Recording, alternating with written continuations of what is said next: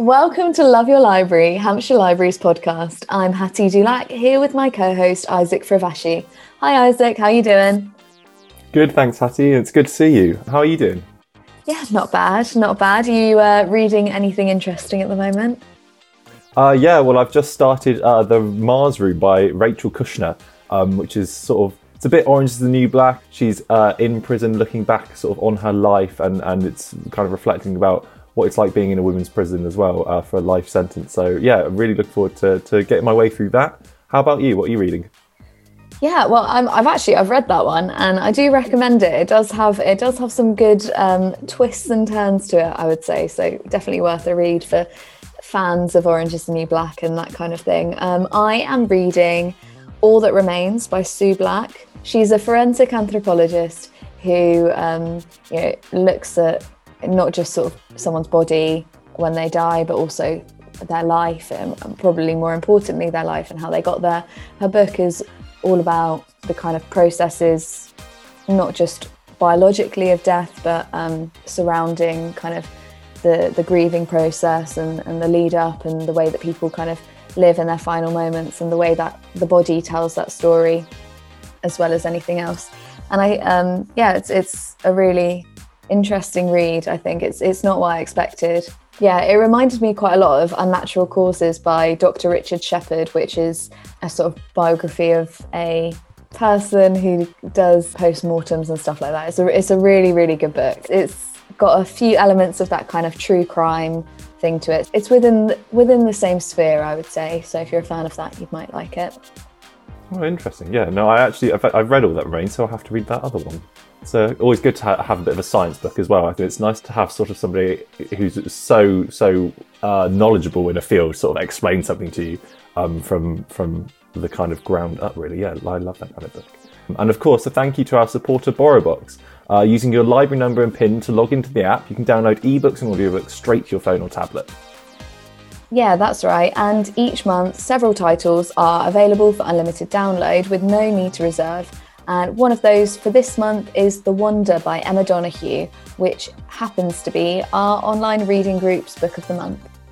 If you want to come and read with us, you can find a link to The Wonder and the reading group in our episode show notes. Now, Isaac and I recently spoke with a couple of fellow podcasters, Pauline Walker and Patricia Cumper.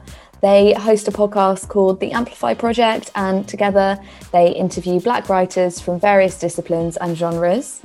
The result is some really interesting conversations and a great exploration of contemporary writing and the kind of social and background elements that come into writing as well. Really, really interesting conversations.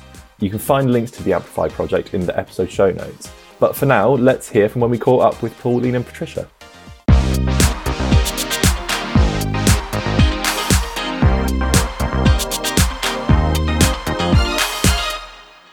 For our listeners, today we've got Patricia and Pauline from the Amplify Project talking to us, and they're going to be telling us a little bit more about what they do and how our listeners and how library service users can better support the work that they do in in that project. So, uh, yeah, how are you guys doing? Welcome to the podcast. Lovely to meet you. Thank you. Thank you.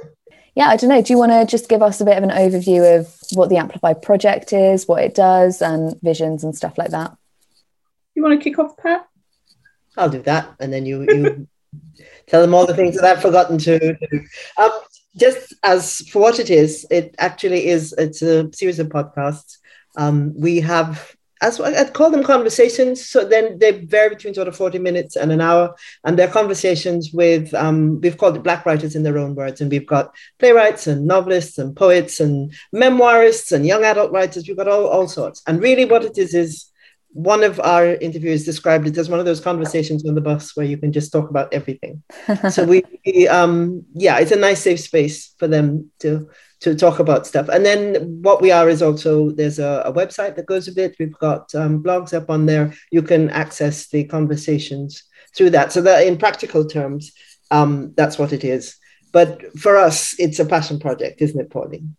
Yeah, it is a passion project because um, we're both writers. Uh, Pat is far more ex- experienced than me. Um, I'm kind of writing a novel at the moment. So, but we in this project we try to sort of take the background and and foreground uh, you know our guests because it's really all about them and, and their work and, and, the craft of writing. So that's what we're really interested in and exploring their lives and um, and really putting it out there that there is a, a Black British canon of work. So yeah we've been told, you know, I've, I've worked in the arts, Pauline has worked in the arts, and you, you get this message that, oh, that there isn't really a canon of Black British work. And we're kind of going, no, no, no, no, there is. We know the writers who are making it. So we thought rather than, because you know what happens, somebody writes a book and there's a big promotion and then they disappear for like five years.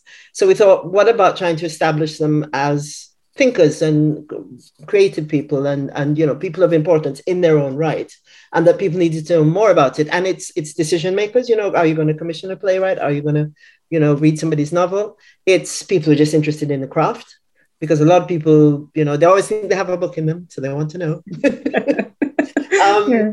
and and it's it's students and it's just you know they're just quite gentle conversations but sometimes life's a bit frantic and a bit polarized and something gentle that just explores an idea and you know is is really kind of um yeah sort of embracing i think is is kind of what we were aiming for. Yeah. And we really kind of structure it very loosely structure it um so with three sort of main points. So we always start with um uh, you know their childhood and what did words and stories mean to them you know as they were growing up. And then we hit kind of like you know where they are now in their creative lives and then we try to end on something, you know, we do ask them actually uh, what, what can be a provocative question for some, but not for others, is about being a writer and a, being a black writer specifically, mm. and, and what that term and that label means. Um, and then we kind of end with, um, you know, something about celebration, ask them to tell us something to celebrate themselves. And in between, obviously, we're talking about the work and, and you know, and how they generate that work. And do you know, the question about celebrating themselves is the hardest one for them to answer. it's really strange. They, they really struggled to say something positive about themselves. And it, you, I'm sitting there going, but you're brilliant.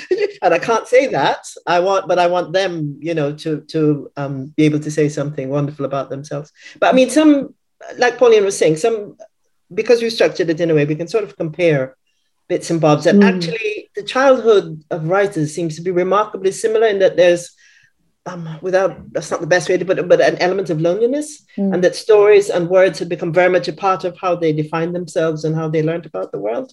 Um, the other thing we found, which is kind of gender specific, is that um, men seem to take the, the, the sort of title of poet or playwright or whatever it is much more quickly than women do. Women practically have to win an award before they say, "Oh yes, I'm a poet," or "Yes, I'm a playwright." So that that we found um, really interesting. But the variety of stories and backgrounds mm. and just incredible. And uh, we feel really lucky that they sort of opened up to us and, and um, told us some of the stories that they did. Yeah. I remember that we had um, one of our writers, I won't say who it is, um, kind of right when we sort of finished recording. And, you know, there's a little bit of downtime where everyone's like, oh, that was lovely. And this and the other. And, um, and they said, oh, I've just been sitting here with a glass of wine. I've been really enjoying myself. and so, which, which is a nice compliment to us, I think, that, you know, they were relaxed enough to yeah, you know, enjoy definitely. themselves and have a glass of wine and it was in the afternoon. That's probably the point. yeah. necessarily after, after after six o'clock, you know, yeah. after the yard. Nine in the morning. No. Yeah. it's. I think it's such a good point. I mean, because it's such a um, personal thing, writing. You know, I think people really invest so much of themselves personally into a book that your own identity or your vis- vision of identity always comes through in in a book. But I think, from our experience, we interview a lot of authors, and I think um, we've been lucky to have some really, really amazing um, Black British authors on our podcast. And that is one of the common threads that we find as well, um, specifically with these writers. That there's such a strong sort of connection or a, a, maybe even a focal point on a bit of a disconnection with with their own culture or identity um, and it it comes across so so well in the books that they write but also in, in the kind of conversations that we have with them it's such a nice way for us to get a bit of an insight and, and see into the, their development and their lives and things like that. I think it's just wonderful. Mm. Then we have somebody like um, Juliet Jokes Romero, who is um, was a journalist for a long time and traveled mm. to Haiti and to Mexico and to East Africa and all sorts of places. And her approach is so well research based because she's a journalist first, but um, it's so international. I mean, that's absolutely lovely. And then you get the poetry of somebody like Rachel Long, which is just very much about it's not a small life, but it's a, a really deeply examined life. So it's everything from going to the hair salon, you know, mm. and, and you know, somebody eating chicken and then doing your hair and, and just the details of life. So it's that range. And then we got uh, Nick Makoha, who, who grew up between um, Uganda, Kenya, and the UK. So he again has a very sort of international focus and understands what it means to be forced to leave a society, you know, urgently. And yeah, we had a wonderful interview, and I think Colin won't mind us saying so, where he talks about he he was educated at a really um, posh school. His parents were Caribbean; yeah. they they were in Luton, and his dad paid for it by hustling a little bit of ganja around the place, and you know that's how the school fees got paid.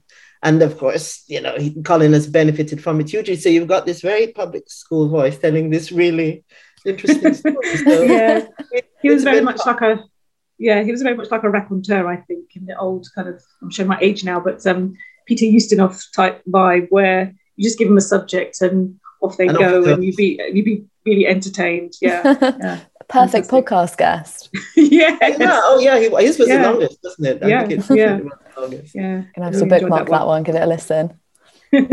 Listening to you to talk about the kind of variety and the kind of conversational aspects of the, of the podcast, they they sort of seem so sort of led by curiosity. I think was was how I encountered them anyway. Just sort of really um, looking into how how the the writers are getting started, what what you know mm. what they want to explore in themselves and in the world, and sort of trying to situate these these kind of big questions. But um, I think what I I kind of wanted to know how you two came to know each other and and how the um Amplify project sort of really started from from the the ground up, really. Um, what I met Pauline. I was head of Talawa Theatre Company and Pauline came to work as a coordinator of an umbrella organization for, for lots of the arts. All right, over to you, Pauline. What happened after that? what happened after that? So I met Pat. This is this is about back in 2010, I think. So obviously, looking now, we know each other for like 12 years. Um, so yes, Pat was running a theatre company. I was looking after this umbrella organisation. Um, and actually, for me, that was the first time that I'd been in a, an environment where um, there were all these small black theatre companies. I hadn't really known that they'd existed because I'd I'd worked uh, for a big organisation before and didn't realise that you know there's all this groundswell of work um, and these wonderful writers that are writing this work. Um, so we met each other. We've worked on various projects together over these last sort of 12 years, always um, around Black writing, Pat's own writing. I actually produced one of her plays, which is one of my favourites, called Chigger Foot Boys, which is about um, Jamaican soldiers in World War One. It's actually beautiful, beautiful play. Um, and so we've always uh, you know, we're friends and colleagues now. So we've always, you know, been talking about around these kind of, um, the, you know, the, the, the work for Black British writers. And I also look after the Alfred Fagon Award, which is a, a playwriting award for Black playwrights. Um, and back in 2020, sort of, you know, a few months into the pandemic, we were having one of our customary discussions about the state of world, you know, what it all means. Um, and, you know, we just started talking about, you know, Black British writers don't really get that same presence within our society as they should, really, and, and, and that kind of promotion. Um, and we just started talking around it, and you know, just came up with the idea, really. Um, yeah, I mean, I've I've spent a lot of time working in radio in in the Caribbean, but quite a lot here. You know, I do a lot of audio drama. I, I commentate for the World Service every now and then so I like radio. Pauline was much more hesitant at first, but she's very comfortable with it now. But I do like the immediacy of, of hmm. radio and the fact that conversations you can have feel like somebody's beside you. You don't, you know, and it, there's a lot more thought I think involved in listening and interpreting. So I I really like radio, and then the whole business of, of podcasting um, came mm. up, and we thought, why not? So we did an offer. We oh we went and trained. Is that right? Yes, we went. And, that was fun. Yes, we had to train on how to like. Uh, uh, edit and how to put a podcast together and structure it and everything. And I started listening to them more because I, I, used to listen to a lot of radio for obviously Pat's already versed in the art of, of, working in radio. So I had had that kind of head start really. Um, and yeah, we just started fleshing out ideas, you know, writing them up, putting them down on paper, testing them with a few friends, getting quite rigorous about what it is that we wanted to do, you know, and try to keep it simple um, um, and, you know, quite focused. Um, and then we brought on a marketing consultant who's a, who's a friend that we both worked with. um, just to kind of really sharpen up the thinking that we were doing. And then we were thinking, well, we're freelancers, we're both, you know, we work in the arts. We don't have any money. How are we going to fund this project? Because we didn't want to, to just be something that you know you do in your bedroom, which is lovely, um, but we wanted to have a, a, certain kind of quality about it. Um, and um, so we thought, right, let's apply to the Arts Council England. I mean, we um, have an ongoing relationship with them anyway. They've they've funded various things that we've done. We'd, we'd um when Pauline produced a play, for example, they'd invested in that on a theatre company we'd, we'd set up at one point. So um, we put uh, the full and ambitious project to them. yes. And they said, this is a lovely idea, but no. Oh. Go away and rejig it. So we we went away and um, pulled it down. One of the, the Arts Council, um, a lady who works there, just got in touch with us and said she'd, she'd help, and she did. And we pulled it down, and then they funded that second that second bit, which was really good in the sense that we had to really figure out what it is we wanted to do. Um, and yeah, that one, second one was funded. And the other good thing, particularly for us, is in the middle of the pandemic, we were able to give actors and writers and uh, producers just fees, just little bits and bobs here and there, but it's just that business of turning over the money so that people in the creative sector had had some money to do. So, um, and yeah, the other big lesson, of course, was uh, the marketing most marketing we've done before was we're part of an organization and you market something they've done. This is starting from scratch, which is just a whole whole different um, kettle of fish. Yeah. So, yeah. And you know what it's like trying to, you know, you follow you follow your downloads, or you know, you don't really get figures for listenerships, but it's it's about downloads and how many people are actually engaging, and, mm. and that's one of the reasons why we have our website as well. So people can actually come, you know, they're they're on the website, all the podcasts are on the website. So people can either download them or they can listen straight from the website. Um, so yeah, that's that was been a, a you know a strong kind of um, learning curve for us to to you know um, deal with the marketing side of things. But we had a you know we had some good marketing. Um, uh, what am I trying to say? Response. yes. But the other thing, um, Pauline probably wouldn't say, but I will, is that we have fairly complementary skills. Mm. I'm quite good at blathering and structuring and the, the, the. Pauline is really, really good at delivering. And I know that there, there's she has an intensive creative side. So this is a, a you know, to be that disciplined and to be creative is, is remarkable. But that allows the project to um and we, we operate it really professionally. We make yes, sure that absolutely done exactly as it should be done because it's public money and you never ever waste public money. The other thing, of course, is to have fun. If you don't yeah. enjoy doing it, it's going to become such a burden because and that's the first thing our instructor said. Don't start it if you don't intend to keep it going for a good while. Yeah. You know, a lot of people yeah. go in and do three and then go, I can't do it. No. Long yeah. haul. So you have to enjoy it. And and I love talking to writers. I mean, it's yeah. it's always fun. Some of them I've known for decades. Some of them uh, I'm only just meeting. We talked to Hafsa Zayyan, who wrote We Are All Birds of Uganda, that won the, the Merky Book Prize, which is just a new writer, brand new. She's written this huge story and you know just the sort of confidence of, of her going in and, and just taking on that really big story i really you know we enjoyed doing that and then you've got you know Trish Cooke who's been writing pantomimes and children's books and plays and for 30 years i would have thought. So yeah we've we've, we've got a good range. And lovely alex pauline. Alex oh alex wheatle yeah amazing um writer who started out more i suppose as a as a adult novelist, but now writes young adult fiction um, and is kind of well known all over the world. But he had such a, um, a troubled upbringing, was in the care system, and then moved from Surrey, where, he, where there were very few black people that he met, um, to Brixton, which is obviously you know a, a very multicultural area, um, and um, had difficulty finding his place, his identity within that black community there. But what's really inspiring about Alex is um, that you know he never gave up on writing when somebody suggested to him, "Oh, you could write." You know, it, it could have been easy for him to just give up, but he didn't. So he's kept going, and you know, so he, he's one of, yeah, he, he was really inspirational to talk to, to listen to, really. Yeah. Yeah, yeah. You you have such a sort of wide range of, of authors and, and it's you said it's yeah. in, in your uh, website and on your uh, podcast description it's it's uh, page, stage, and screen, isn't it? That you go for. Yeah. But seems to be the kind of the, the huge wide range of creativity that you can pull on and investigate there. How do you kind of pick who to talk to?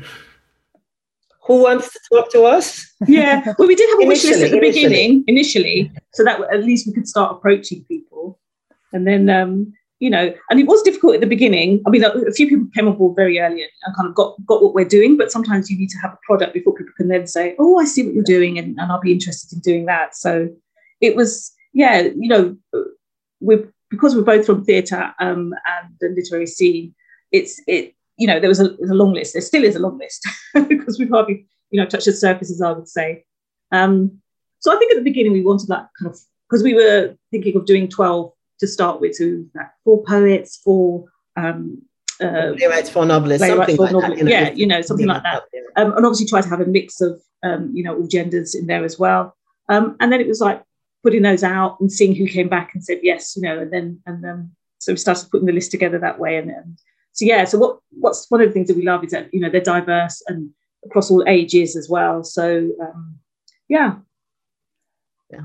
There lot, and there's still lots more to go. We've got all, yeah, absolutely. We yeah, wrapped up the first season. We've done ten. Yeah, um, and then we're gonna we have at least what seven of the seven? next season yeah already seven lined, already lined up, really for, for, the second. Interesting. I mean, everybody from Theresa Ikoko who wrote Rocks, which won all of those awards, and her first play won lots of awards. Yeah. And then Roy Williams, who's been in theatre absolutely forever, and then Sara Collins, who's Frannie Langton is about to go to. Um, just been adapted for film, I think. Has yeah. it? So, Has it? Oh, yeah. I love that one. I think she's done the adaptation, hasn't she? I think. I'm, I'm a hawk on the Twitter, babe. I follow. Yeah. yeah, that was the other thing that we had to do is build up that social media following, which is just like, whew, uh, it's really hard to do. But you know, we've got um, a good marketing guru. And we're still getting there with that. I think we're, we're, yeah. not, we're not really good social media animals yet, but we're, we're definitely getting. it's, it's yeah. the lovely thing is the bookshelf has gone from this to this. Yes. Just, yeah. You know, we've got an excuse to buy everything as it comes up. yeah. Yeah. I was going to ask actually, do, are you finding that you're kind of like reading now outside of your I don't, you know reading comfort zone are you or are you exploring things that you probably wouldn't have three years ago um, when, when it comes to reading and investigating that oh yeah yeah, yeah. I, I, would some of the poets i would never have read uh, you and uh, Anthony had an interesting discussion. yeah, Anthony Joseph. He's, a, he's a, originally from Trinidad, but still got his lovely, musical, beautiful musical uh, Trinidadian voice. And uh, he you know, is described as a surrealist poet, surrealist novel novelist. And um, so, yeah, one of his collection uh, poetry collections, I was reading it was like, I don't really get it, but it's lovely. and uh, I kind of mentioned that to him. So yeah, so I, that's his work would, wasn't necessarily something that I would have gone to immediately. But now you begin to have an appreciation for this work. And actually, what I'm finding is that yeah, I will try that writer, or we'll try that writer, um, because it, it's lovely to have that kind of um, versatility within within our own reading as well. But yeah, yeah it's that has been the, the, the, fun part of it. I mean, it's a bit, bit difficult when we we set ourselves a well, sometimes it's happened when we've had to do two interviews in a week, and when you're doing the research, and it's like, oh my god, I'm like, I have to cram all this, you know, all this reading in, in you know. So, yeah, sometimes you'll divvy it up, you know. So I will, yeah, read, you'll read okay. that, yeah, yeah, and, but, and um, we we ask the right questions. Yeah, because you don't, what you don't want to do is is obviously let down a writer not feel that you've actually got some kind of handle on, on their work. You know, it's um, we, we, give them that respect really. So yeah.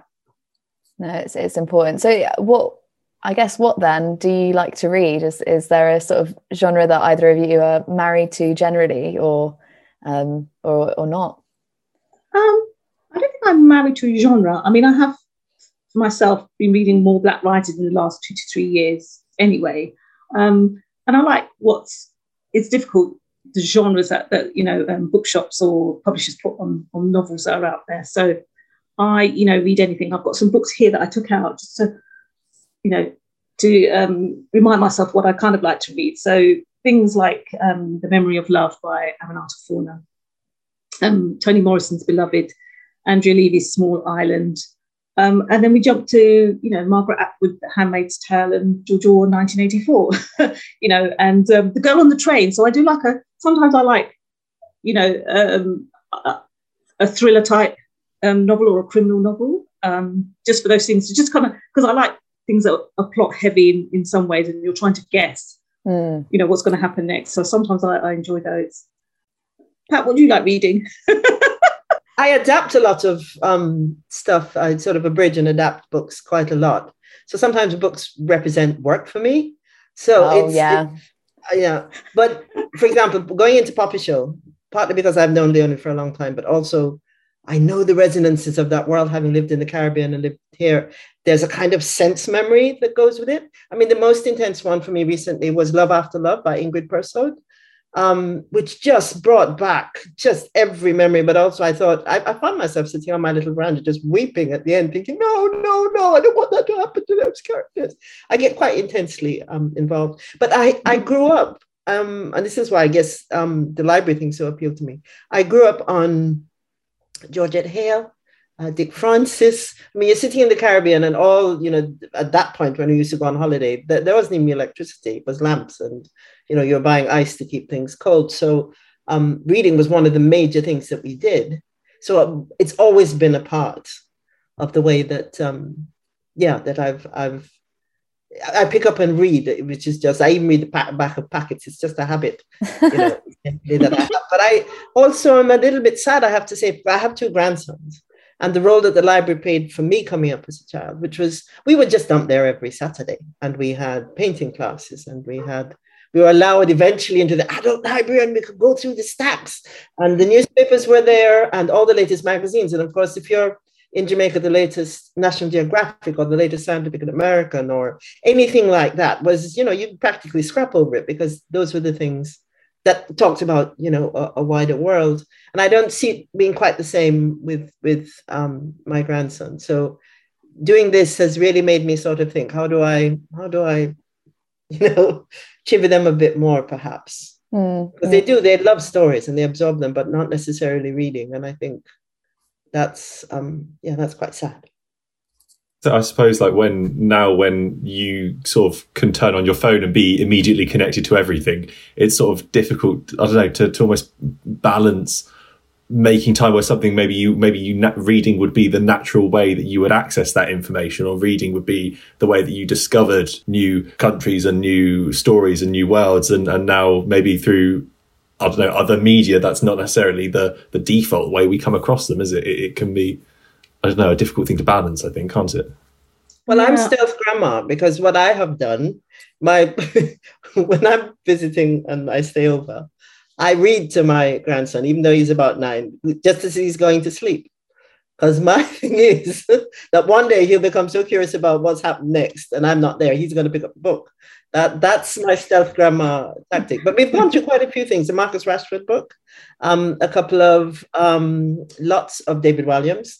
Um, you know, all of that really, as you say, plot driven, really exciting, really adventurous um, kind of stuff. So yeah, I have I have a sneaky plan to get them reading a bit more. it's a it's like a guerrilla storytelling. Funny. Lie down and go to sleep while I talk to you, boy. yeah, I think may- maybe that's what we should um the tactics we should employ at the libraries. You know, um, come in for a nap and we'll read to you by force. yeah. Well, that's what we used to do when I was a when I was a kid in at primary school. You know, there was obviously the school library, but you used to fall asleep in school. You know, you'd have your reading time, you'd all be sitting on the floor or cushions or whatever it was, and you would kind of fall asleep. And and I do remember as a kid as well that we used to take trips to the library. You know, school kids. We used to it go to the thing. library together. Yeah.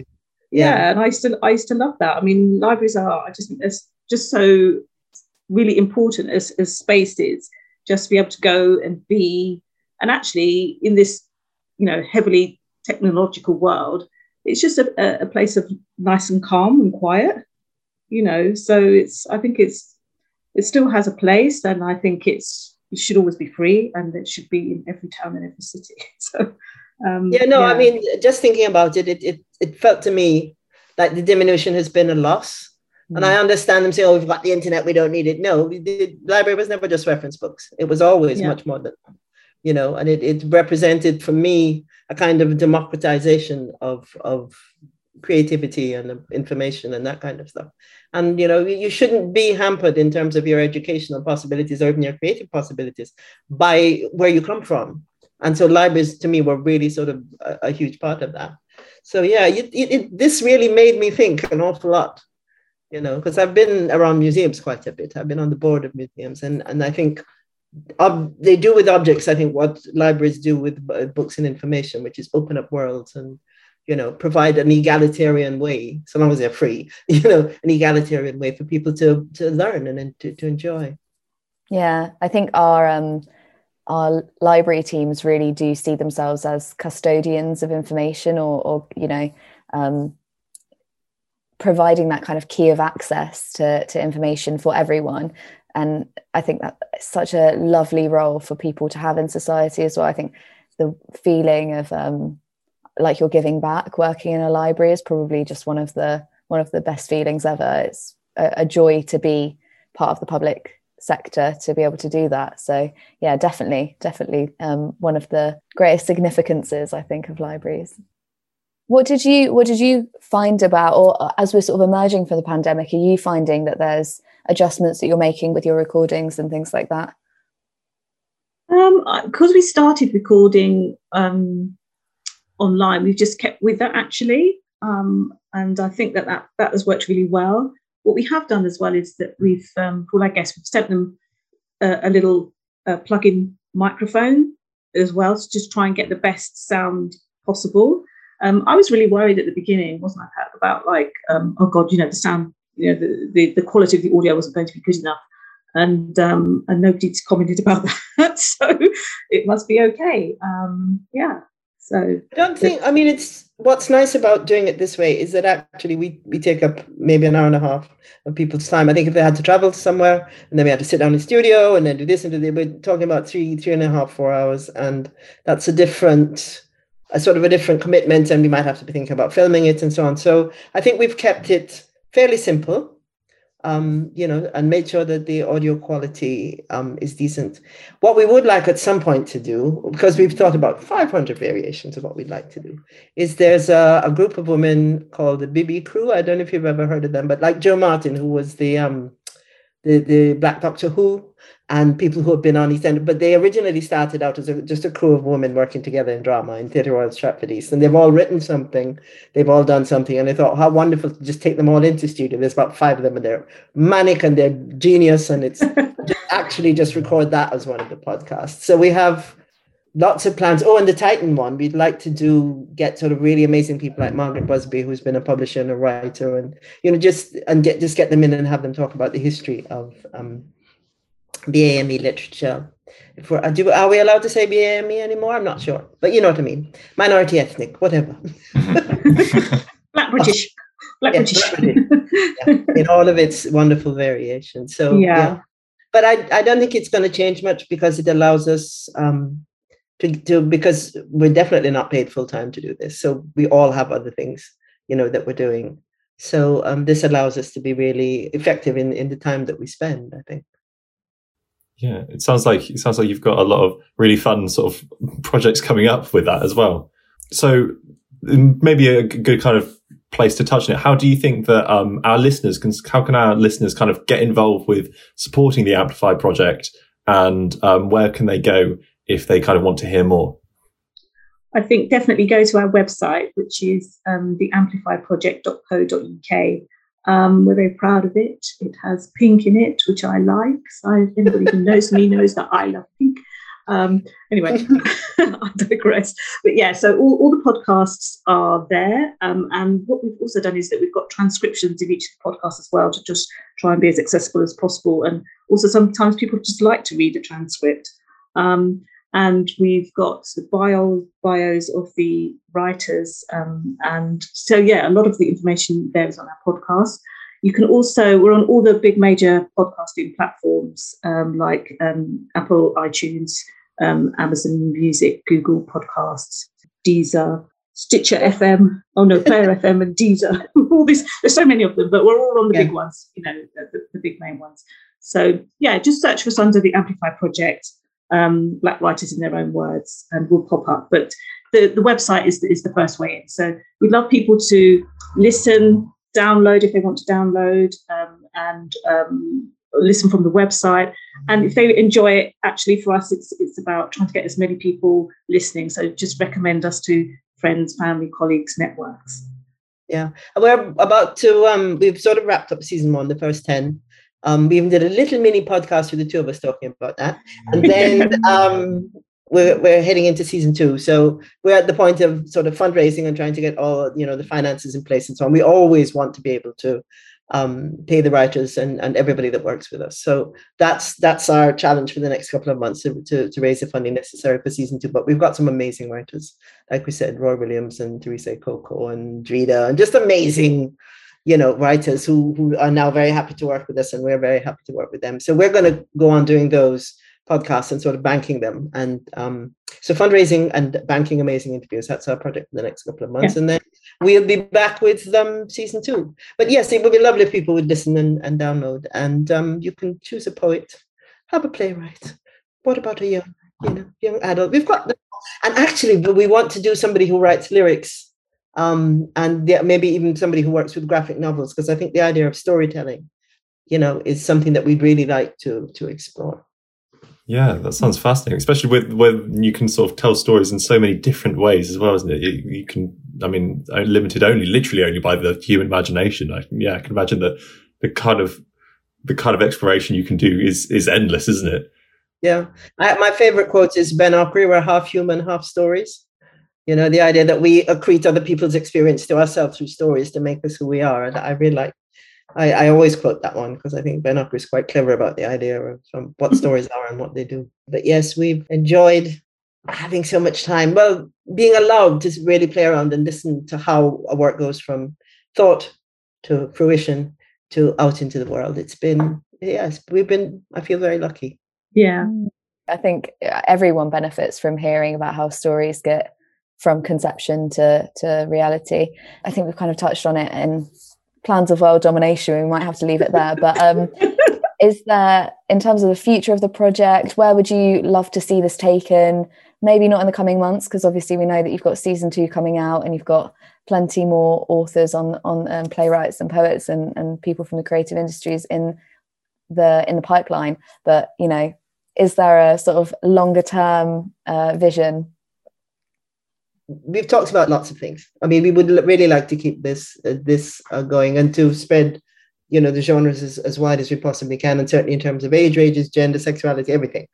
But um, we were also thinking we know so many wonderful Asian writers, and we were thinking if there might be a sort of a parallel format that we could interweave if we wanted to. But the idea that what's interesting, I think, about this is that we're already familiar with the culture and background of the people that we're speaking with. So there's a comfort level for them speaking to us. So we wondered if there was, you know, an, an Asian version, an East Asian version, an Eastern European version. I don't know, but ways in which the idea of making having conversations between writers that are from similar backgrounds that allow that sort of thing. So developing that perhaps in, in other ways and um, perhaps going a bit more international as well. I mean, I know we have listeners in Canada, we certainly have in the Caribbean. I don't know if we picked up any in, in West Africa yet, but we've, we're pretty sure. We're getting there. Yeah. we're pretty sure that we will, especially with um, Oladipo's um, podcast. So yeah, it's it's about small steps, getting there slowly, making sure we do it well. But I, there are lots of things that I think we would like to do in the future. But building the audience, having them trust us, creating something that they um, re- rely on to be there.